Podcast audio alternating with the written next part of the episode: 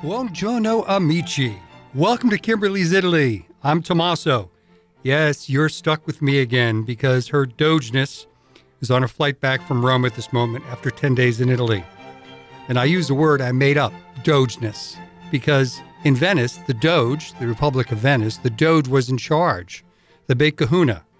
Well, her Dogeness is not here right now. So, this episode is about Venice. Going in the off season, the artists of Venice, the atmosphere you can experience, and more importantly, how you can really feel what they felt centuries ago by going in the off season. So here we go. And as for the opening music, which is different than our normal music, it's a section of Vivaldi's Four Seasons violin concertos. It's called Autumn. And if we're talking about Venetian history and experiencing Venice without the pile of day trippers, well, Vivaldi should be in the background. I mean, he was born in Venice. So obviously, we're going to combine this episode with a nudge for you to go to Venice in the off season, but throw in some art history relating to Venice to help you understand why this trip could be really, really special. So let's start out with a bit of art history first to tie a couple things together. I've been collecting art books for some time, and by far the greatest area of concentration in the books I have is Venice.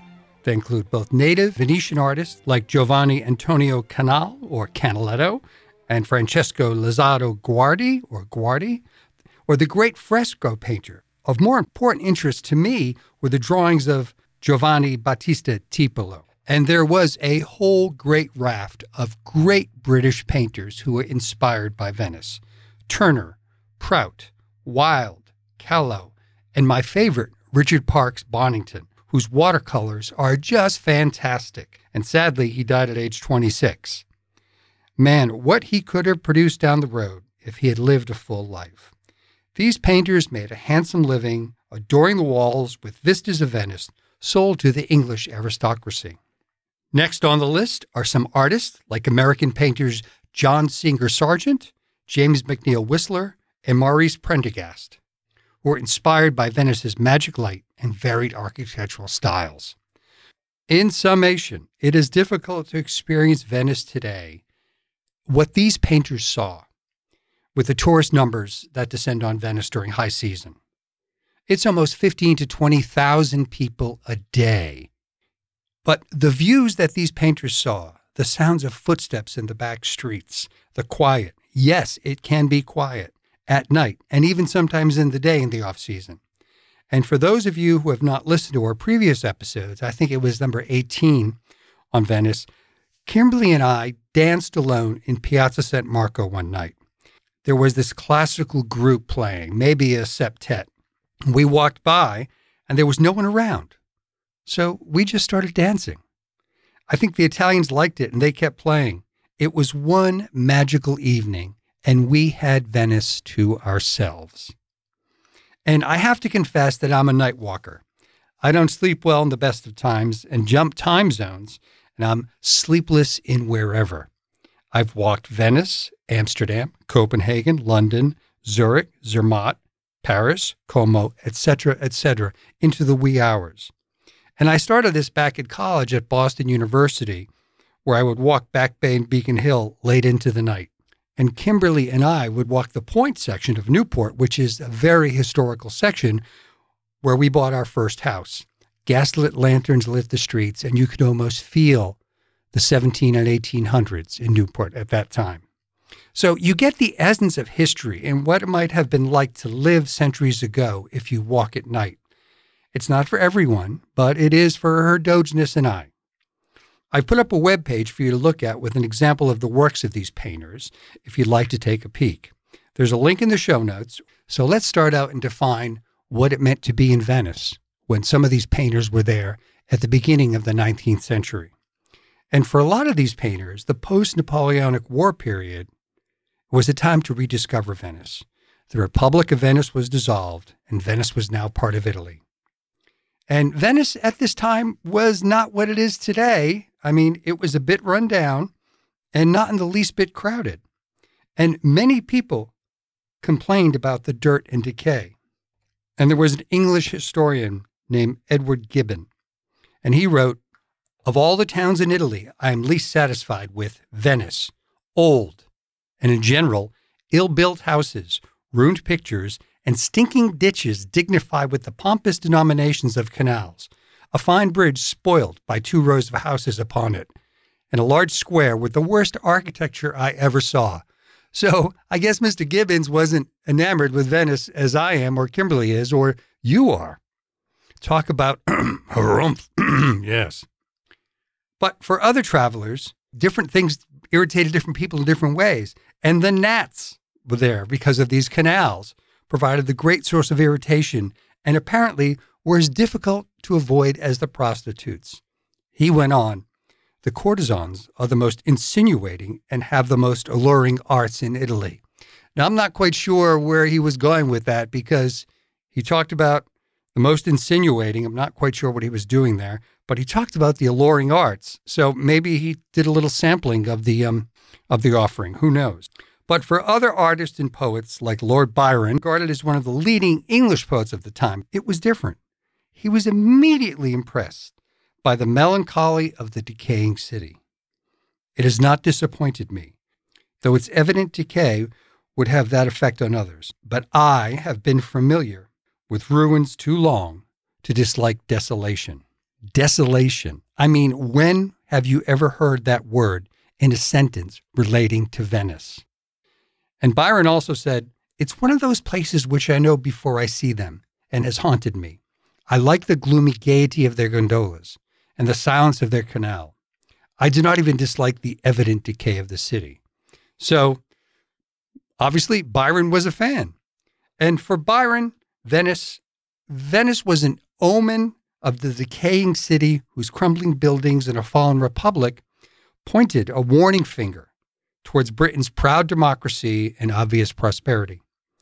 And if the mighty Venice, mistress of the sea, could be brought so low, then Britain beware.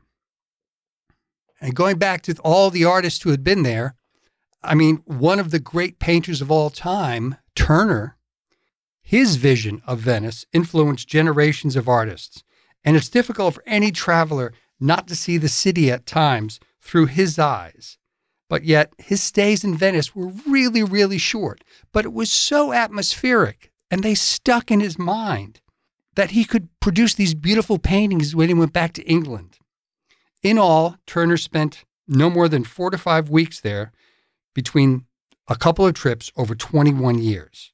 And his extraordinary visual memory, because of what you see, how magical it is. This enabled him to recapture the sunlight, the mists, the storms, the fog, the gondolas, all of this around that beautiful lagoon, as well as the character, if not the details of the buildings in his paintings and they were executed from minor sketches years later.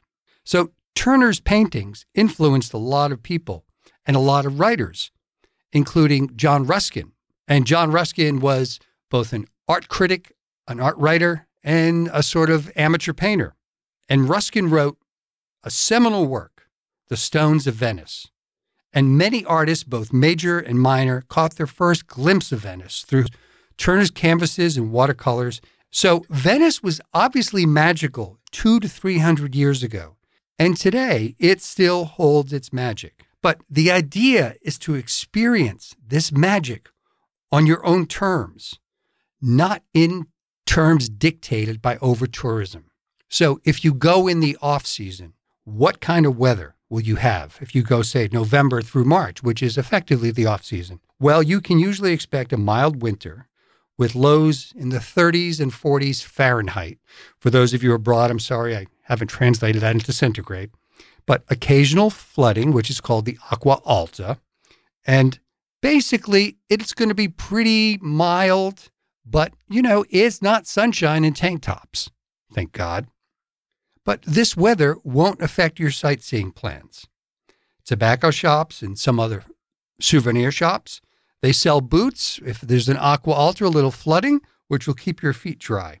And during some of the periods, elevated walkways are set up through Piazza San Marco and various other areas around Venice to keep you above the water and not walking through it. I mean, it only gets up to be, you know, mid calf height. I mean, it has gotten higher, but it's kind of actually it's kind of cool, but it also contributes to the decay of the city. So if you happen to go to Venice in the winter, the tourists depart and the Venetians come out. Their fur coats and their hats reclaim their piazzas, their churches, and their good tables at Harry's bar. Fog rolls in over the islands, and you can pause to watch the gondoliers glide their narrow boats out of the mist. The city is at ease, and these lit back walkways are now the province of unhurried locals and their dogs, and they are a world apart from the roar of July. The off season in Venice is the romantic season, and for the more civilized crowds and lower prices, making it an appealing time to visit.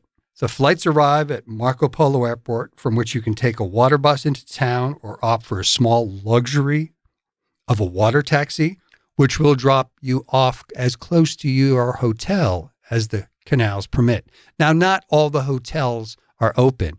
The last time I read the Cipriani, which is pretty much the gold standard in Venice, was closed during the winter.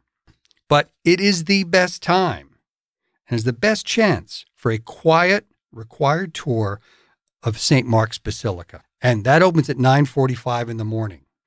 And after that, you can walk across the Piazza San Marco to the Cafe Florian for a thick, creamy hot chocolate. The same place that summer visitors wait in long lines for seats. A place, of course, they want to experience it. It's been serving coffee since the 18th century. But in the off season, you can sit, sail straight through to the marble tables by the windows. So let's move on now, and I'll give you a little bit of an idea about the artist behind the the visuals, what I'm talking about. And if you want to go to that page that I've defined earlier, that's in the show notes, kimberlysitaly.com forward slash Venice dash artists. We'll talk about some of these paintings. And obviously, this is not a catalog resume of all these paintings. This is just like the what I feel the greatest hits a la Tommaso, because the body of work some of these people produce is just amazing. But I'll highlight what I think are some extraordinary pieces by some of them. The first group, which I talked about, Canaletto, Guardi, and Tiepolo, well, they were early. They were before the British really rediscovered it. And Canaletto and Guardi sold paintings, as I mentioned before, to the British aristocracy.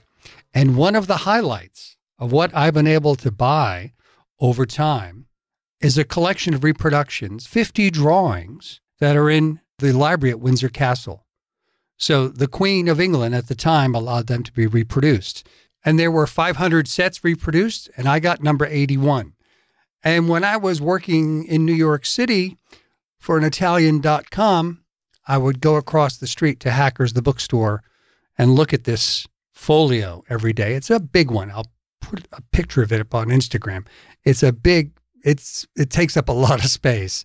And when I finally bought it in the end, I was so proud to have acquired it. And they only had one, and I was all very nervous that someone would buy it. And I kept going up, going over there, going over there, trying to make a decision. And I finally bought it. So, a couple of the early drawings are in there of the Canaletto. He's artist number one. For a lot of English painters, their first experience with the vistas in Venice was through these Italian painters, Canaletto and Guardi, who decorated the walls of the English aristocracy. And they would show them in London, and then they'd be put in their homes, never to be seen again, as a number are today. Number one and two are drawings by Canaletto, and number three and four are paintings by Canaletto.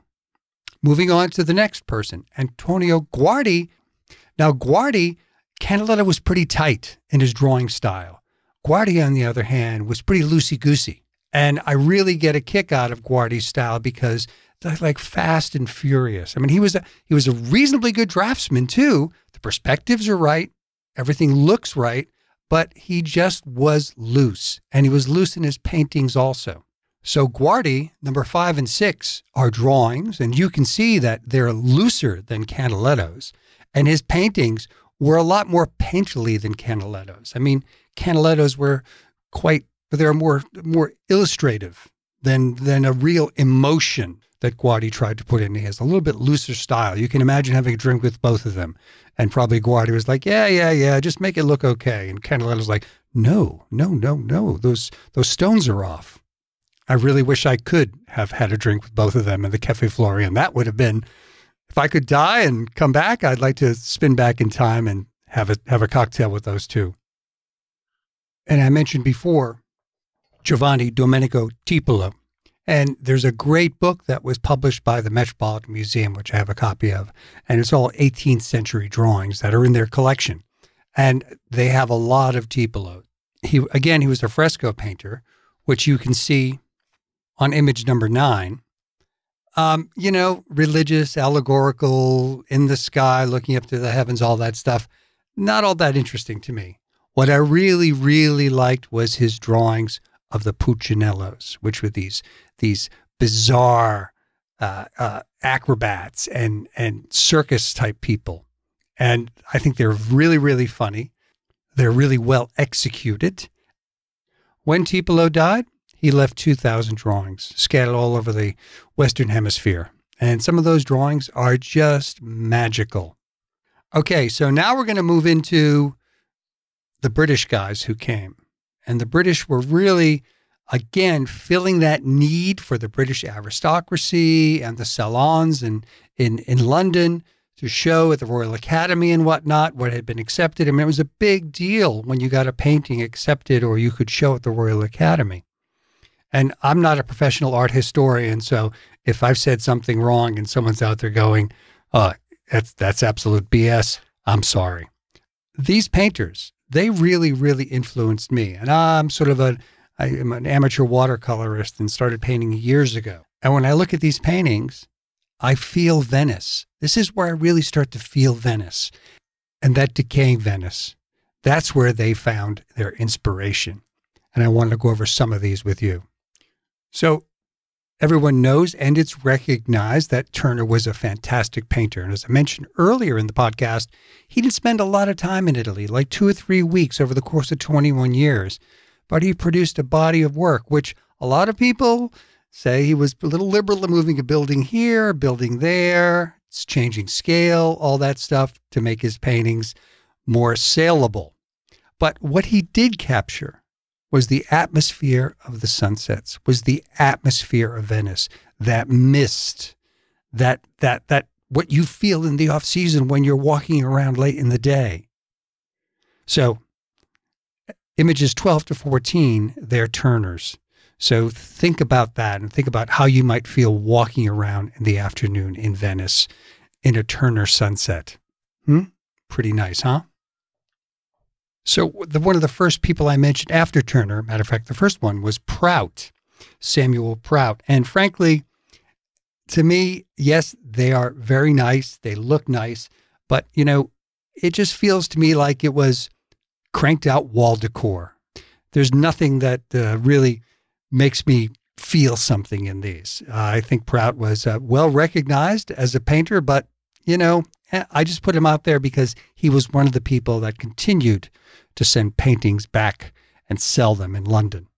Believe me, he's much better than a lot of people would ever dream of being, but still, I don't think there's a lot of feeling in these. They're more illustrative. Moving on to images 17 and 18, William Wyld.